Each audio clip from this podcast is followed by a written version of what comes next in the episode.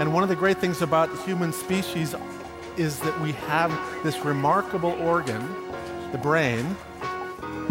La tête dans le cerveau. Biologie, cervelle, synapses, neurosciences, physique. The human brain really is the most unique gift of our species. Avec Christophe Rodeau.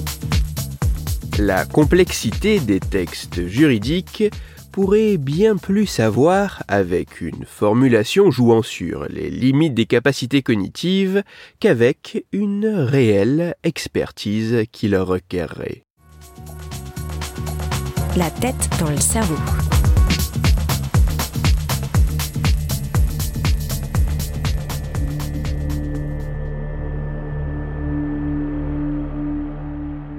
De la loi aux différents contrats que nous souscrivons au cours de notre vie, en passant par l'accord que nous devons donner pour pouvoir utiliser n'importe quel logiciel ou service numérique, le langage juridique est partout autour de nous. Mais pourquoi le sens de ces textes peut-il souvent nous sembler assez nébuleux et complexe à clairement saisir?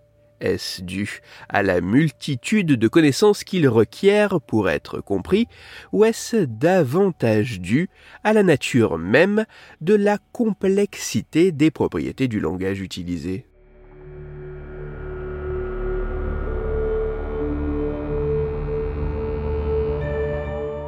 C'est pour tenter d'identifier les éléments rendant le langage juridique difficilement compréhensible que des chercheurs états-uniens et anglais ont mené une étude. Dans un premier temps, les scientifiques ont comparé la complexité langagière présente dans des textes issus de documents juridiques à celle se trouvant dans divers autres types de documents, de textes universitaires en passant par des articles de presse jusqu'aux scripts de films et séries télévisées.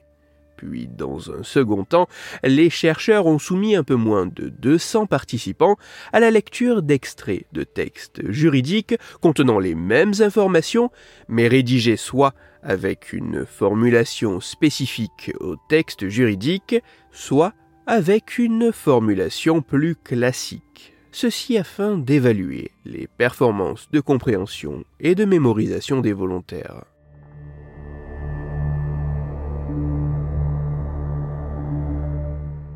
La comparaison des différents types de textes fait apparaître que les documents juridiques contiennent davantage de majuscules au sein des phrases, davantage de mots peu courants, davantage de formulations passives et davantage de phrases imbriquées dans d'autres phrases que les autres types de documents étudiés par les scientifiques autant d'éléments alourdissant les textes juridiques qui pourraient participer à leur opacité, ce qui semble effectivement être le cas car en analysant les performances des volontaires soumis à la lecture de textes juridiques, comprenant toutes ces lourdeurs langagières ou contenant les mêmes informations, mais allégées de ces éléments syntaxiques, l'analyse des réponses des participants montre des résultats inférieurs tant en termes de compréhension qu'en termes de mémorisation face aux alourdissements langagiers présents dans les textes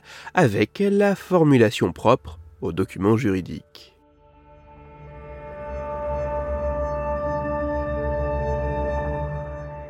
Même si ces résultats demandent à être approfondis sur un plus vaste échantillon d'individus, mais aussi retrouvés dans d'autres langues que seulement l'anglais, il semble apparaître que l'opacité inhérente aux documents juridiques ne proviendrait pas réellement de l'utilisation d'un jargon impénétrable ou euh, d'une somme de connaissances à posséder pour appréhender leur contenu mais vraisemblablement bien davantage à une forme d'écriture assez spécifique de ces textes, les alourdissant et les rendant cognitivement plus difficiles à comprendre et à retenir. Autant d'éléments qui devraient encourager la société à exiger une plus grande lisibilité de ce type de texte afin qu'il puisse être bien plus facilement assimilable car la complexité des textes juridiques pourrait davantage avoir avec une formulation jouant sur les limites de nos capacités cognitives que sur une réelle expertise qu'il requerrait. Pour aller plus loin, je vous renvoie vers un article disponible gratuitement en ligne mais en anglais qui a pour titre Objection, No one can understand what you're saying. Il est écrit par les rédacteurs de Eureka Alert et il est à retrouver sur le site eurekalert.org. Toutes les études scientifiques m'ayant servi à écrire cet épisode, ainsi que les références de l'article pour aller plus loin, se trouveront sur mon site Cerveau en argot, dont le lien se trouve dans la description de l'épisode. Dans cet épisode, j'ai parlé de l'importance du choix des mots et de leur agencement pour pouvoir échanger. C'est pour cela que je vous invite à écouter l'épisode numéro 121 de la tête dans le cerveau. Dans celui-ci, vous pourrez découvrir ou redécouvrir que sans pour autant en être conscient, nous semblons glisser des indices dans les mots que nous prononçons afin de lever des ambiguïtés et de mieux nous comprendre. Pour continuer à échanger, vous pouvez me retrouver sur les réseaux sociaux, sur YouTube ou me contacter par mail. Tous les liens sont dans la description de l'épisode.